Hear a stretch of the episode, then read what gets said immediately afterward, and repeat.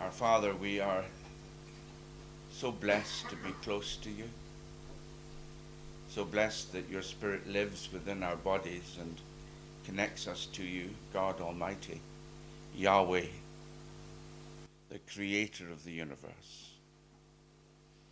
And to the man who is at your, is at your right hand, seated and enthroned in glory, the man who has lived the perfect and pure life and he offered it to you on the cross at Calvary. The man who is raised, honored, and glorified and sits at your right hand. Father, we are awaiting you to send him your command when he will come in power and authority. And we are praying for that day. As we thought this morning, the Spirit and the bride say, Come. Amen. Even so, come, Lord Jesus.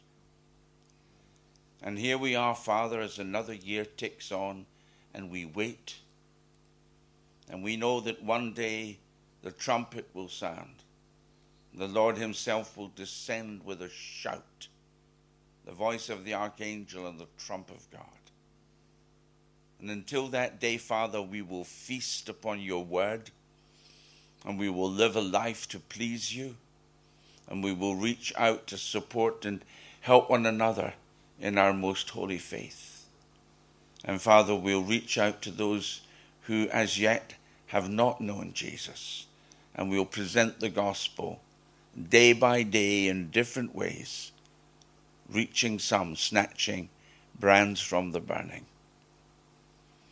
We are privileged, Almighty God, to be part of your great family and part of your great army. So bless us through the word this evening, we ask in Jesus' name. Amen. My water somewhere there, yeah. Thank you. Well, you were in 1 Peter. And if you go back these weeks when you were in 1 Peter and started it, you'll remember that Peter, writing as an apostle of Jesus Christ, was writing to the pilgrims of the diaspora, or the dispersion, as it's called in the New King James, the dispersion in Pontus, Galatia, Cappadocia, Asia, Bithynia. And, and you know, this is a book that's essentially, first and foremost, is written to people in the diaspora. Who would they be? They're Jews who believe in Jesus. That's the first target audience of 1 Peter and 2 Peter. Jewish people who've gotten saved. And you must remember that in the first century of Christianity, 1 BC, at 1 AD, that from the beginning of the church, and let's call it 33 AD, until mm, 90 AD, 90% of the people who believed in Jesus were Jewish. And it's estimated that of the first million believers in Jesus Christ, 900,000 were Jewish. It's not a surprise. I'm just giving you a little fact before we go on into 2 Peter. Same writer, same apostleship. 2 Peter chapter 1, we'll read the first 11 verses. Simon Peter, a bond servant and apostle of Jesus Christ, to those who have obtained like precious faith with us by the righteousness of our God and Saviour, Jesus Christ. Grace and peace be multiplied to you in the knowledge of God and of Jesus our Lord, as his divine power has given to us all things that pertain to life and godliness, through the knowledge of him who called us by glory and virtue, by which we have been given, which, which, in which have been given to us exceedingly great and precious promises, that through these you may be partakers of the divine nature, having escaped the corruption that was in the world through lust. But also, for this very reason, giving all diligence, add to your faith virtue, to virtue knowledge, to knowledge self control, to self control perseverance, to perseverance godliness, to godliness brotherly kindness, and to brotherly kindness love. For if these things are yours and abound, you will be neither barren nor unfruitful in the knowledge of our Lord Jesus Christ. For he who lacks these things is short sighted, even to blindness, and has forgotten that he was cleansed from his old sins. Therefore, brethren, be even more diligent to make your call and election sure, for if you do these things, you will never stumble.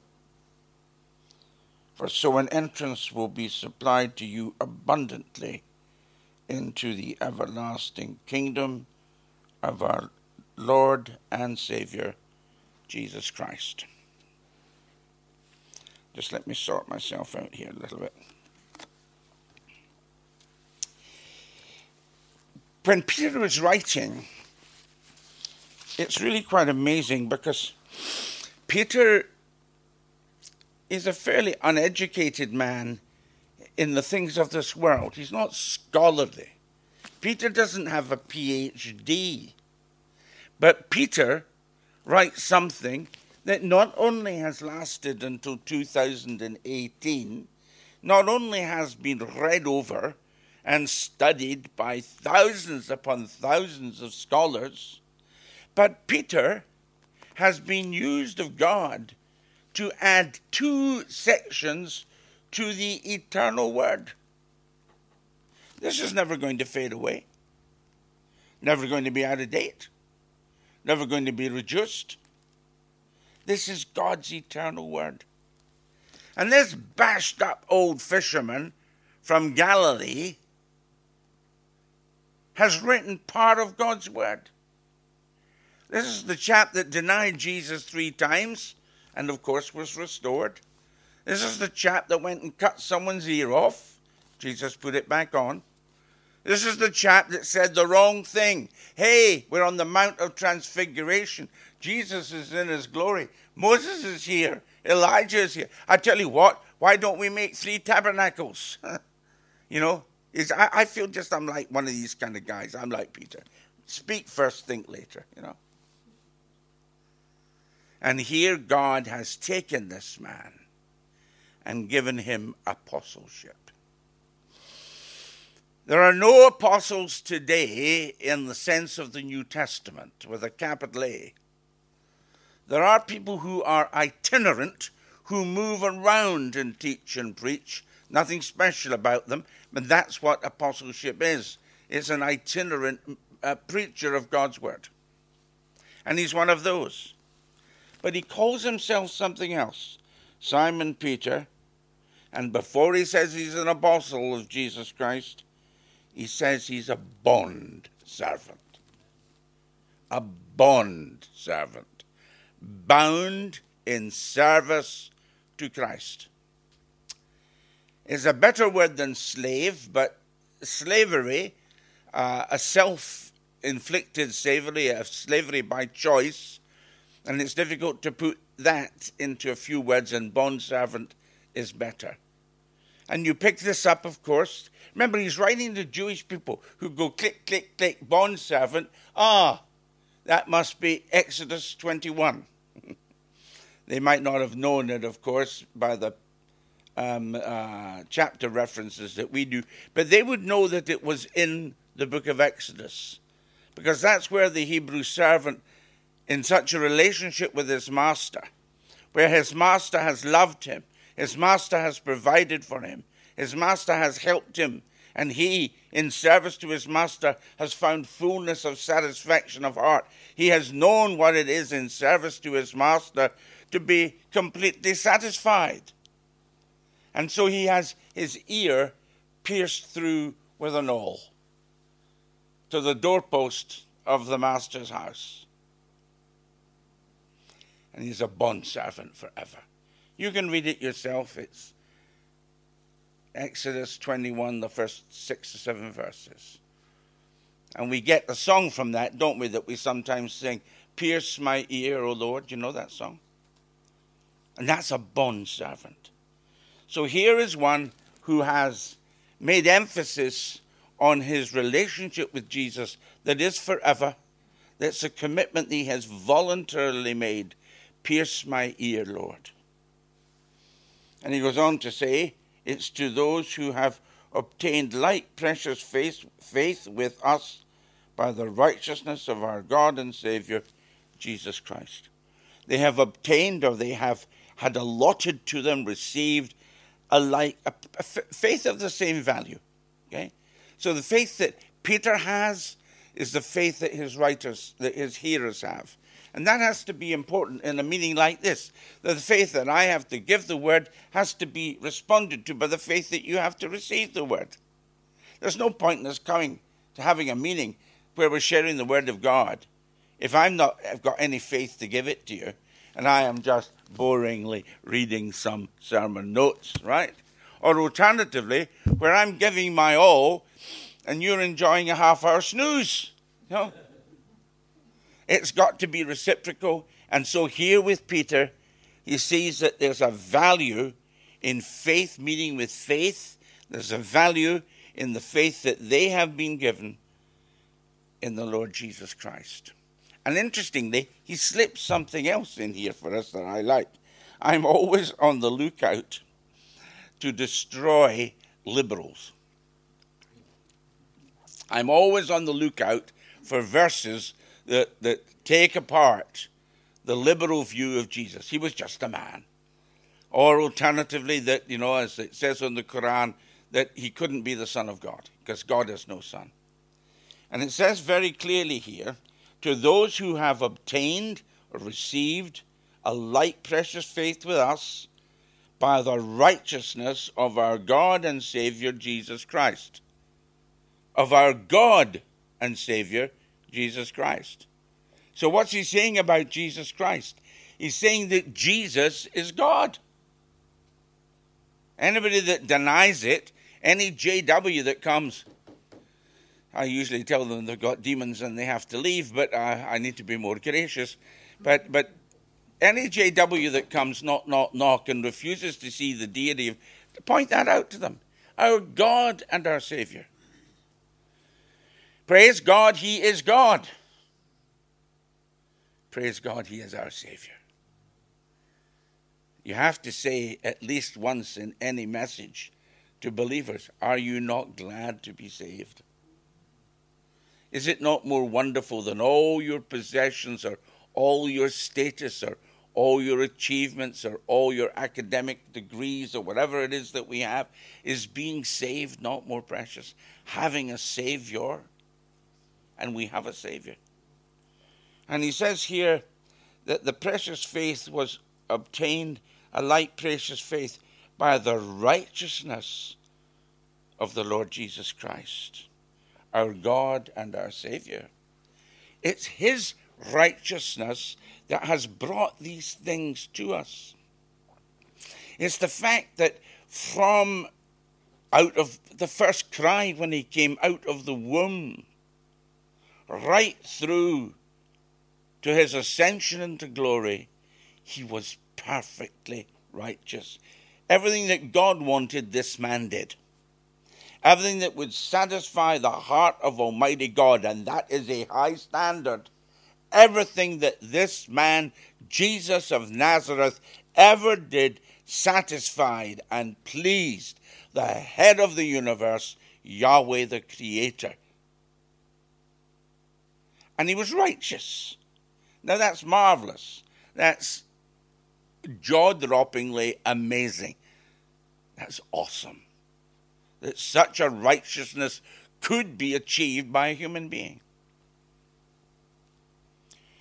What is equally amazing is that that righteousness that was his in the credit of heaven, that God would look in the records of this man Jesus' life, and that there would be seen in the record of his life a righteousness so great that it could be transferred and cover the unrighteousness of every human being that ever lived, if they would choose. The means by which it was transferred to us is by his blood, by the life that he had. The scripture is clear the life is in the blood. In Hebrew, the words are the same to say the soul is in the blood. And he shed that, that that perfect righteous life might be credited to us.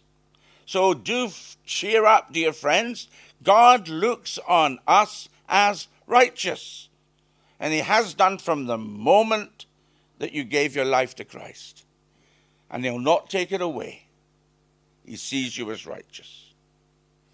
Then he goes on to say, Grace and peace be multiplied to you in the knowledge of God and of Jesus Christ our Lord. Now, that's a really good verse in comparison with the one before, because the one before says, Our God and Savior Jesus Christ, right?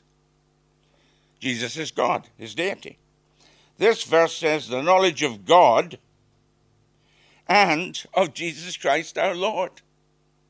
So it shows that although he is God, the second person of the Trinity, there is a distinction between him in his person as Jesus Christ and God, Elohim, Yahweh Elohim, the God of the universe. And Peter, of course, again, when we think writing to Hebrew people, is of course keen to put that into the scripture. Because that, well, he's not knowing into his letter, he's not knowing it's going to be scripture. Because that, of course, is so important to teach Jewish people first, that Jesus is God, and secondly, that although Jesus is God and it's difficult to understand, there is a Trinity. He is the second person in the Trinity. And of course, grace and peace are not just added to us hey, you're getting on all right, but you know what I'm going to give you? I'm going to give you some grace and I'm going to give you some peace. I'd be grateful for that. But he says they're going to be multiplied. So continually, on, I'll start over here, ongoing, continually, God throughout your whole life is supplying you with grace and with peace. Just ask. Ask, and you will receive. Do you want peace in your life? The answer is, of course, yes, we do. You want peace in your life, He will multiply it to you. Do you want grace? Ongoing in your life to be gracious to others, something that is in your heart. It's one thing receiving and expecting the grace of God. It's another thing having that grace in your heart and extending it to others who are around you especially when they are somewhat troublesome. But it is to be done. And God's Spirit is there that it should be multiplied. How? By the knowledge of God and the Lord Jesus. And where do we get our knowledge of God and the Lord Jesus from? The Word. If it were near the Christmas season, it's not, but I'm going to tell you anyway. I would say to you, do not get your understanding of the Christmas account from the carols. There's a lot of stuff in the carols that are a load of nonsense. It's not factual. You know, who ever said, you know, that Jesus cried in the manger? No, nothing. Never said that in the Bible and all sorts of things that are in the Bible, some of which are separated by two years or more, are condensed into the one carol, and we think they're all at the same time. And so we need to be very particular that the knowledge of God we get is from the scriptures. There are some very, very fine hymns and songs, but they're not to be the source of our knowledge of God.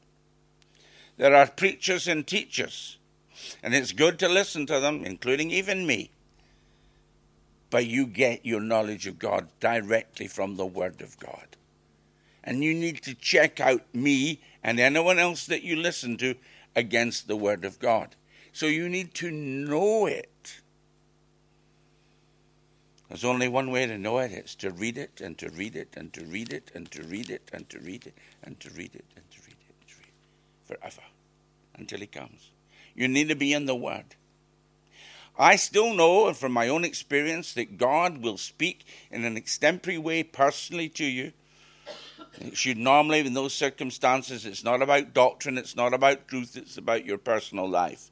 But that is not how you find out what God is like. You need to know what God is like, who He is, how He behaves, how He speaks, what He has to say, what His standards are, before you think of any other means of communication that God might have to man.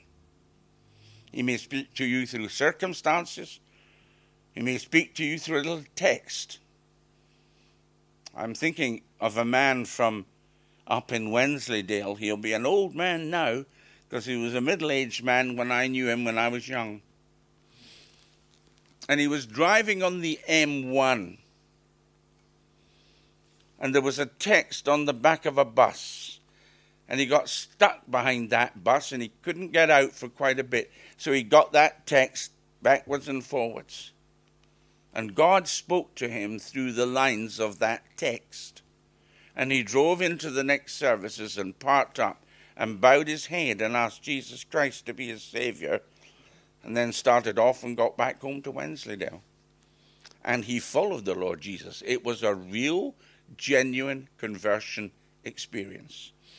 And I met him some years later when some of you ever heard of a, a, a York evangelist called David Watson? Yeah, well, David took myself and a couple of others with him to give our testimonies. A, meeting, a big house meeting up there. It was a meeting in a big house, and this guy came. He came to and he gave his testimony. But you know, the place to hear is not about. You know, I love testimonies. Testimonies are important. But you don't necessarily learn much about God from testimony. You learn about the testifier a lot. And it's a good thing. I'm not criticizing testimony. I'm willing to give mine and I love to hear testimony. But you learn about God. Your knowledge of God comes from the Word. Said enough about that. I'll move on. Um, next verse. As His divine power has given us all things that pertain to life and godliness through the knowledge of him who called us by glory and virtue. Now that's interesting. His divine power. How does he do it? The practical nature of divine power is to bring all things that pertain to righteousness, to godliness into our lives. So, how do we get this divine power? What is this divine power? well, we should look somewhere else in the Bible. It's always good to look at one verse through the lens of another, isn't it? And you want to know about the divine power? Let me read to you from Acts chapter 1, verses 4 and 5. Because we will see that the divine power is not a force, it's not some kind of spiritual electricity, it is a person. Sorry, I've got the wrong Bible here. no, no, I'll stick with this. Acts chapter 1, verses 4 and 5.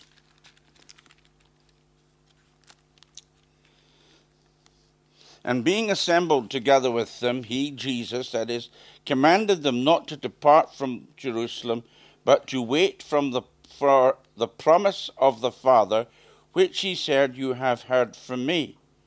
For John truly baptized with water, baptized with water, truly baptized with water, but you shall be baptized with the Holy Spirit not many days from now.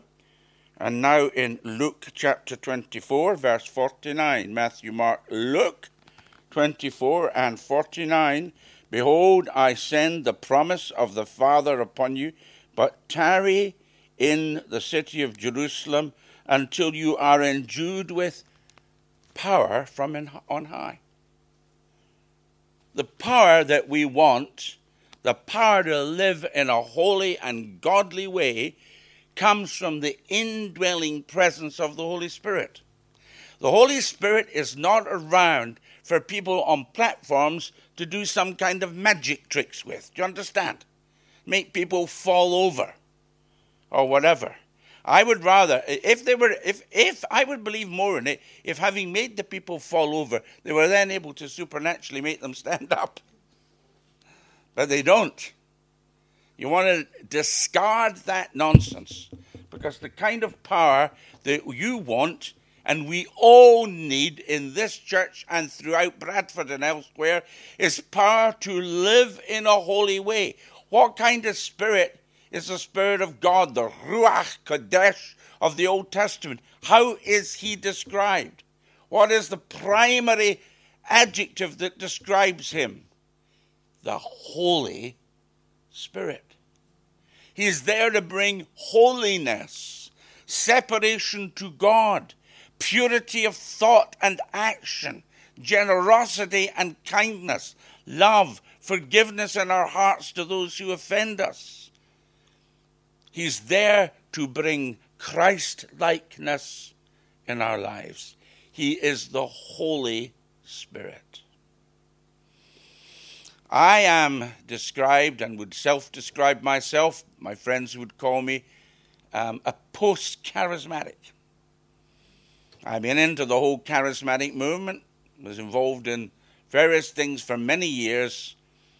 And then when it went belly up and things became really ungodly, I was given by the grace of God means to get away and get out of the thing, and I have remained out of it. I would still describe myself as someone who is a product of Pentecost, filled with the Holy Spirit. He lives in my body. But I'm not desiring power to do some kind of showing off ministry. I'm desiring power in my life to live in a way that pleases the Father, the way the life of the Lord Jesus pleased the Father. And if you desire that and seek that, you will get that. You will get holiness.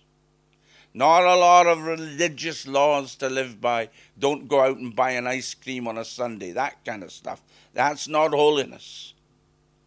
Holiness is a deep power and working of the Holy Spirit within us, ready to do what the Father commands us, which may be to go out to an ice cream parlor on a Sunday, where you may well meet with someone and reach them for Jesus Christ. Don't live by laws, live by the leading of the Holy Spirit, His divine power. And I love that phrase, the promise of the Father. Contained in that phrase, the promise of the Father, is all that He wants you to be. He promises X, Y, and Z for you, and it's the Holy Spirit that delivers on the promise. What's he promised us? Oh, he's promised us eternal life. He's promised us to live forever. That's what he's promised us. Who's going to live forever in this room? Won't ask for a show of hands, but I'll tell you, I know I'm going to live forever. I happen to know my wife is going to live forever. Are you going to live forever? Have you got eternal life? If you say yes, praise the Lord, it's the Holy Spirit who will work it out. He is the executive of the Godhead, the third person in the Trinity, and he gets the job done. He is enormously powerful because there are, I don't know, however many million human beings from Adam to this very moment that are going to have eternal life. And he is the one who is going to supply and control it. He gives us daily provision in this life. Our God has made great and glorious promises to us. Some of them are conditional on our walking in fellowship with Him. If you don't walk in fellowship with Him, don't expect Him to invite you. To, don't expect Him to invite you to lunch. You understand what I mean by that? Walk close with the Lord, and He will give you all that you need. Go off away from the Lord and think that you can live life better. Don't expect the invitation to lunch. What you will get is a continual nagging, if I might use that phrase from the Holy Spirit, saying to you, Come back, come back, come back, get sorted out. I love you, I love you. Come back, come back, get sorted out. I love you, come back, come back, come back. He won't give up on that. You'll come back and you know what? He'll shower gifts and benefits upon you. You know the story of the prodigal, don't you? The Holy Spirit directs us to whom? Who does the Holy Spirit point us to? Himself? Does he say, hey, come to me, the Holy Spirit? No, he does not. Each divine person is in harmony and inequality, but they have chosen an order and structure of relationship that God Almighty, Yahweh the Creator, the head of all things, as I said this morning, I have no, uh, I see nowhere in the scripture where he ever leaves heaven. God we know as the Father. The second person of the Godhead is the Holy is the Lord Jesus Christ. And the third person is the Holy Spirit. So he points to the Lord Jesus. It's his job to get you to have knowledge and understanding of the Lord Jesus Christ. So just walk with him in faith. He promises that he will feed you manna from heaven.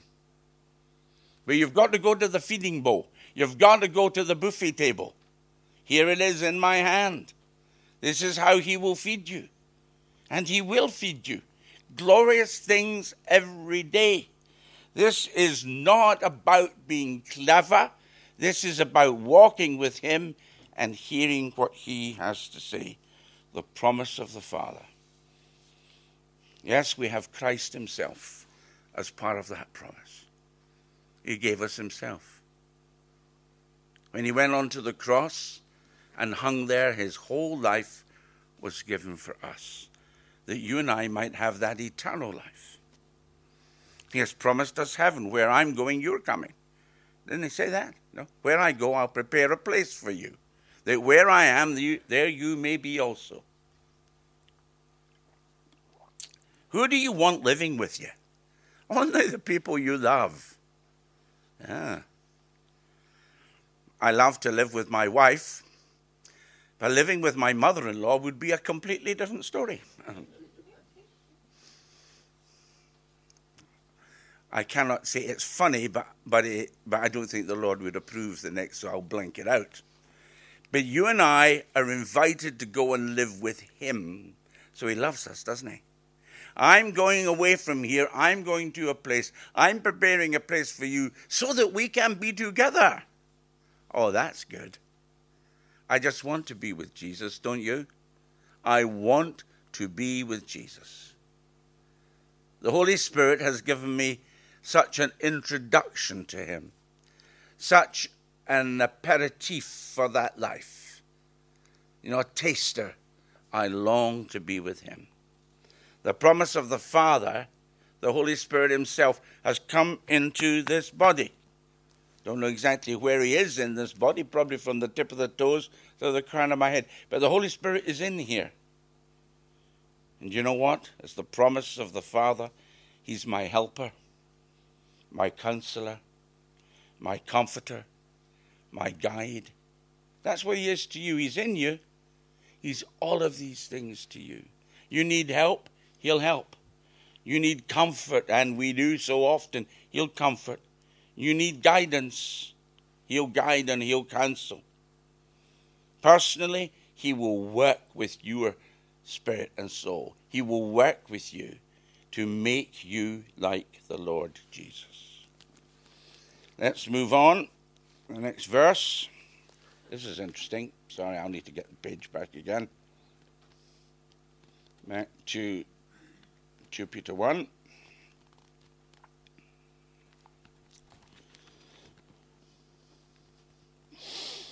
He's called us through the knowledge of Him who called us by glory and virtue, by which we have been given great and exceeding promises, that through these you may be partakers of the divine nature. So we've been given wonderful promises by God, excessive, abundant, amazing. It will take all eternity to fulfill these promises.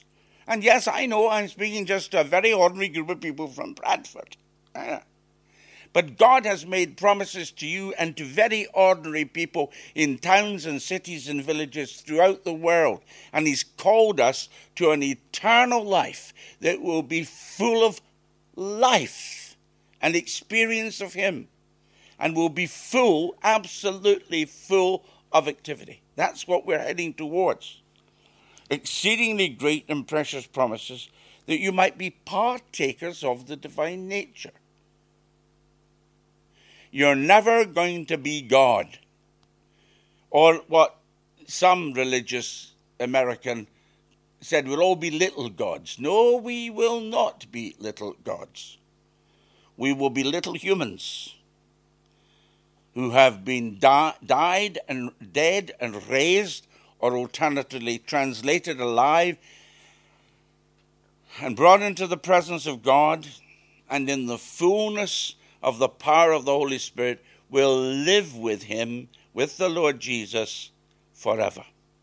We are those people who, redeemed by the blood of the Lamb, are going to the eternal realm through the millennium and into the eternal realm and we will walk with and work with Almighty God. And what we will be made like Him in His nature is morally like Him. Do you understand? A moral purity and holiness in our lives. You're going to be one day completely holy and pure and incapable of sin. If you're a believer, if you're already a believer, that's what's ahead of you a sinless millennial life and a sinless eternal life. And maybe better explain that for some of you might not understand. Millennial being meaning a thousand, a thousand years reign with Christ on earth, which when it is terminated, we'll go into the detail of that some other time, but when it is terminated, we move into what's known as the eternal realm.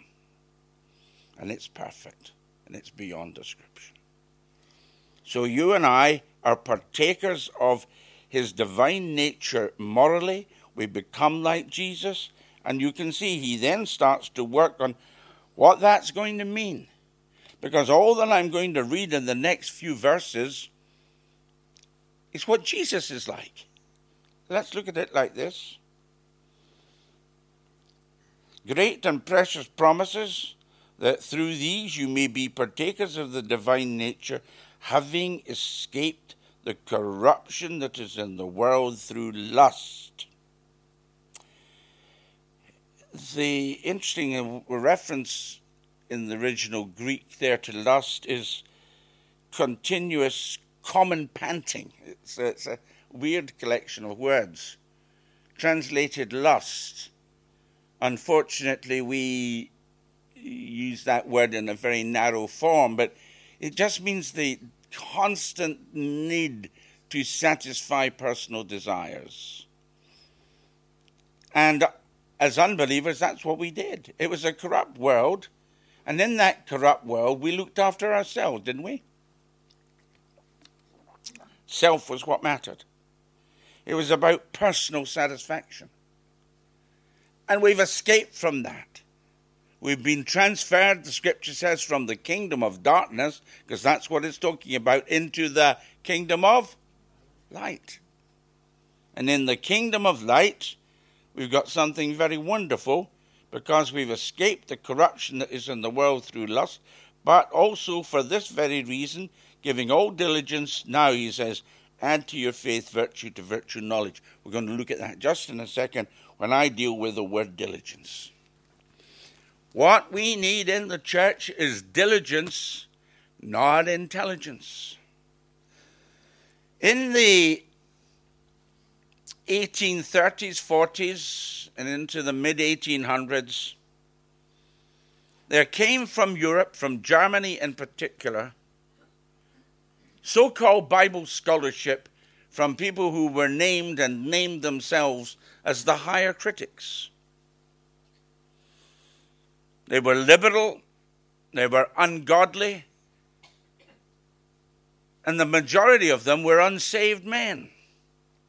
They had reputations, they had titles, they were in the best universities, and they were out to destroy the literal truth of the Word of God. And they have been very, very successful.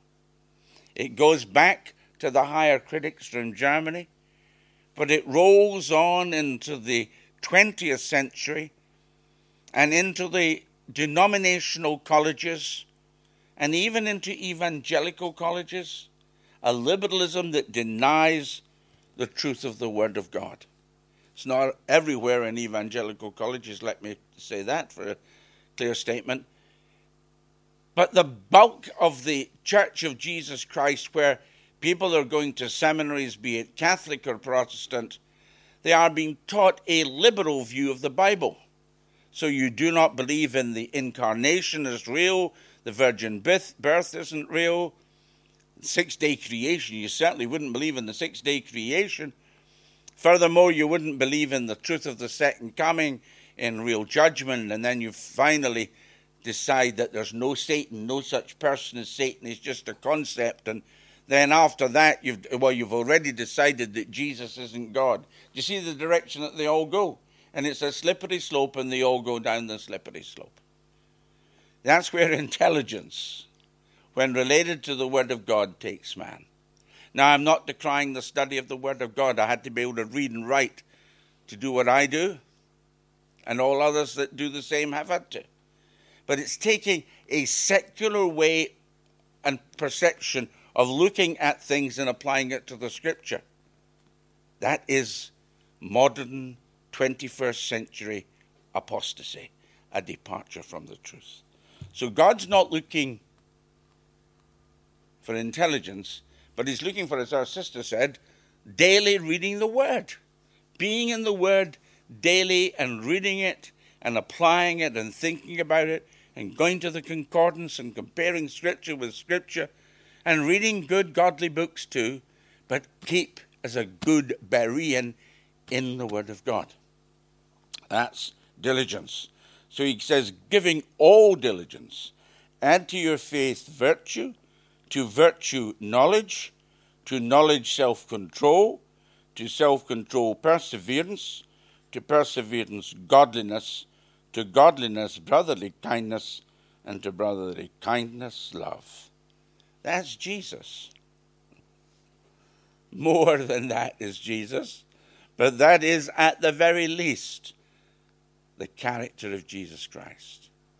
Do you want to be like Jesus? Peter has laid it out step by step because he knows that we're not capable of assuming it all. In fact, to be like Jesus is a lifetime pursuit. We have different ages here. To those who are younger, I say, be encouraged and keep going, persevere. To those who are older, I say, keep going and persevere because the Lord Himself is at work by the Holy Spirit to make us like Him. This wonderful verse in 1 Thessalonians. Now may the God of peace sanctify you completely. May your whole spirit, soul, and body be preserved blameless at the coming of our Lord Jesus Christ. So when Jesus comes, he's going to have everybody blameless, without blame. He who calls you is faithful, who also will do it. Now, if you taught me something, told me something like that when many years ago, I think it might have been a weight, that burden that I couldn't carry. But to tell me it and to say, He who is faithful, He'll do it in you. Wow. That's a teaching I want.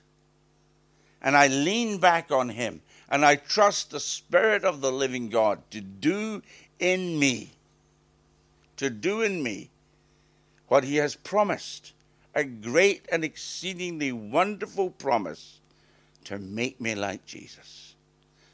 I only want to be like Jesus. That's all that matters in my personal life, and I trust it's all that people who come out on a Sunday night to a meeting like this want to be more like Jesus. I know that. People who come out on a Sunday night to any kind of gathering that doesn't have a band playing for two hours really want to get to grip with God's Word. That's what it's about. Let's move on as I see time is running away with us.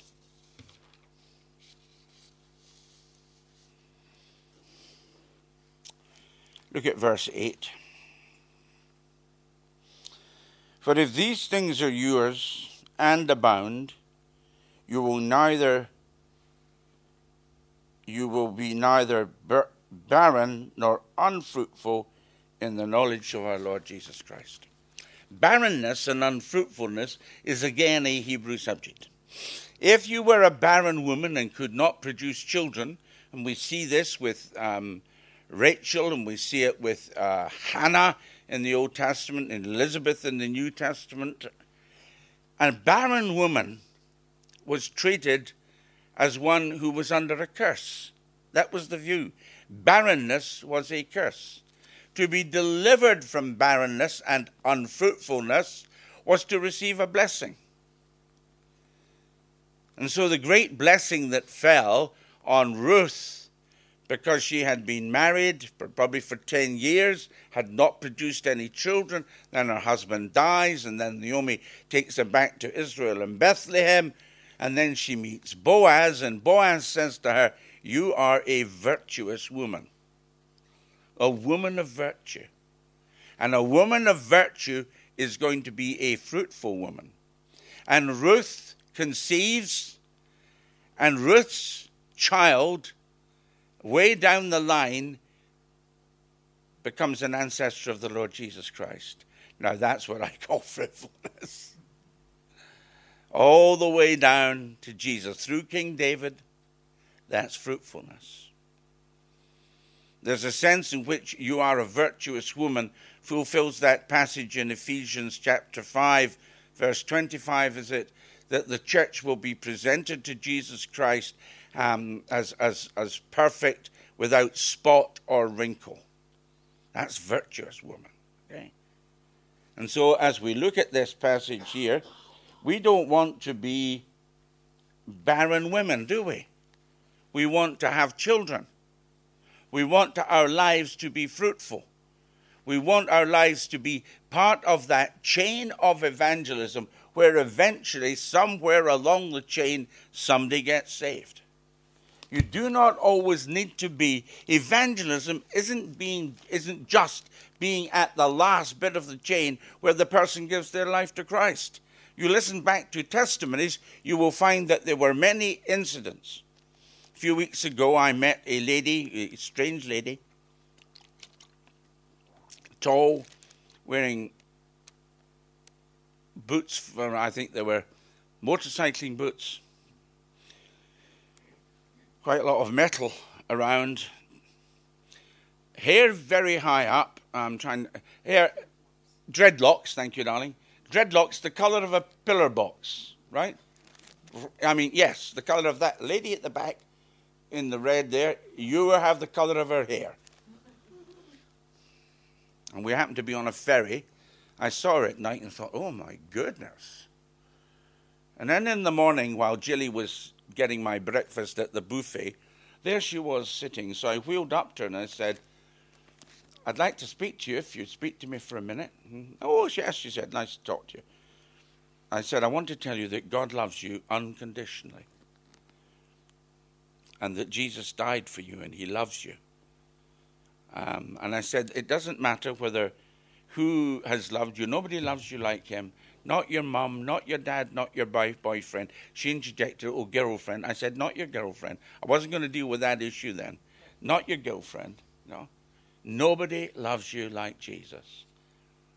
we spoke for a bit. And then she said, oh, Somebody like you has spoken to me before and told me I need to repent. I said, God will deal with you about repentance. I, my job today is to tell you that Jesus Christ loves you and that he died for you. And then lo and you know I'm a bit of a train spotter. Lo and behold, it transpires. So was she. Wasn't that interesting? We chatted about trains, and then my breakfast came and I had to go. Later, Jilly gave a little note of my blog, and later, she, after that, when we were getting off, she wished me a happy holiday. Now I'm just a link in the chain, and somebody else had just been a link in the chain. So you don't need to be the person that's there when they sign up with God. Just testify of the gospel and the redeeming power of the blood of Jesus.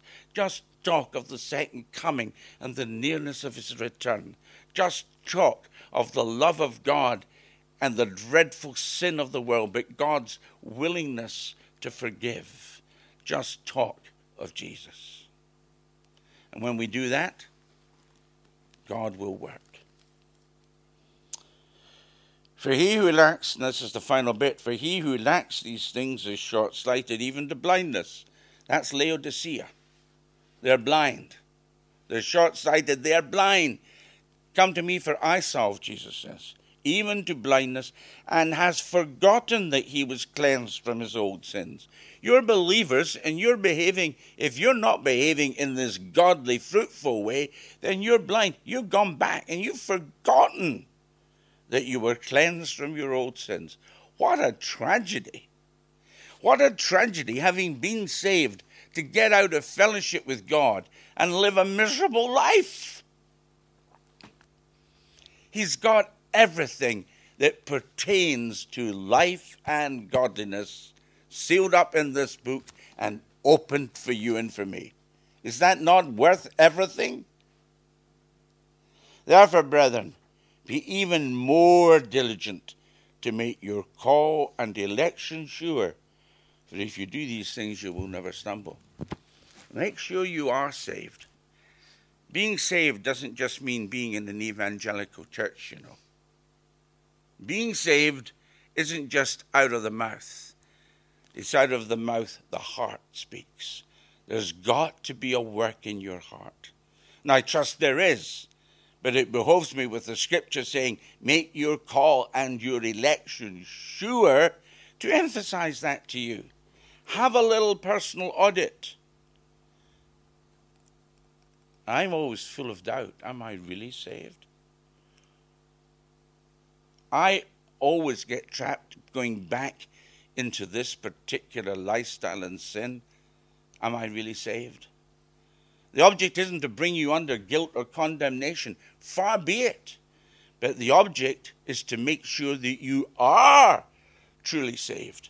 For the night is far spent and the day is at hand.